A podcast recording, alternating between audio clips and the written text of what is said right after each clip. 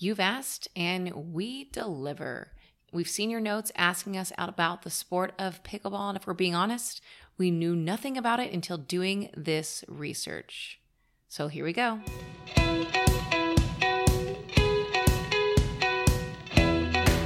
This is Sports Curious presented by Last Night's Game. I'm your host, Amy Butchon Siegfried. Delighted to be here with you today to talk about one of the fastest growing sports in the country, pickleball. Yes, don't worry. We, like I said in the opener, we have no idea what was going on with pickleball, but we actually ran this info by people who really did play the sport. Therefore, you're in good hands. So, with that, let's dive right in. Now, before we dive into the five things you need to know about pickleball, let's cover the basics. Number one, it's a sport that combines the elements of tennis, badminton, and ping pong. Number two, it's played indoors or outdoors on a badminton sized court and a slightly modified tennis net.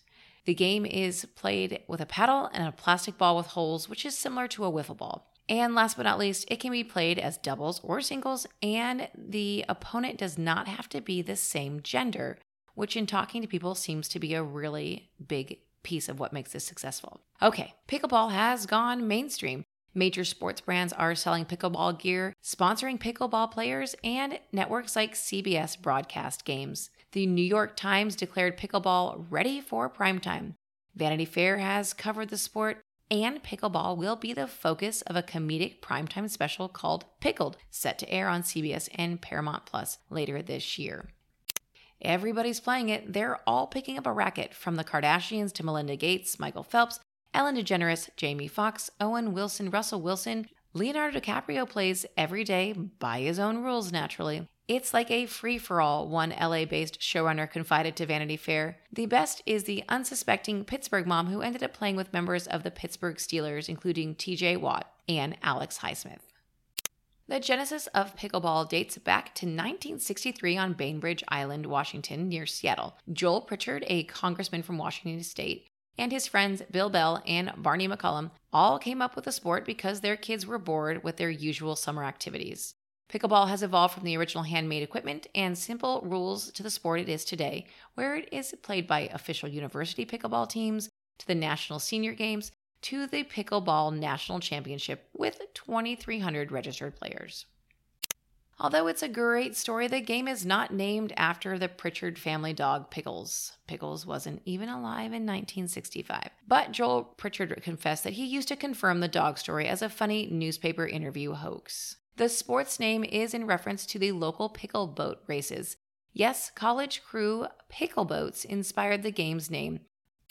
Some terms to throw around if you're picking up a paddle at one of the 8,500 locations on the USA Pickleball's play to play map are similar to what you might hear in tennis, like ace and backhand, and they have the same meaning. Then there's the non volley zone, or the NVZ, also known as the kitchen.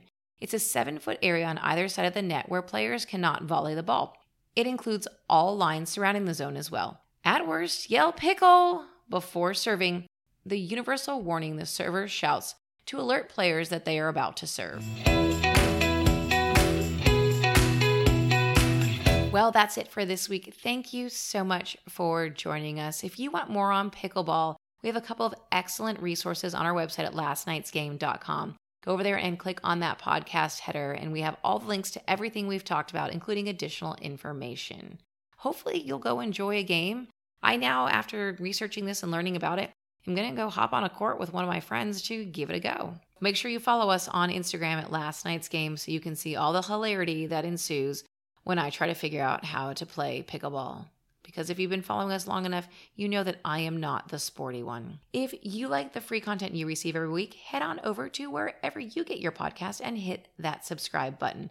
That way, you'll never miss out on an episode. Apple Podcast users, if you have a moment, we would love it if you would leave us a review. That's the best thing you can do for your favorite podcast, not just ours. Thanks so much. We really appreciate you.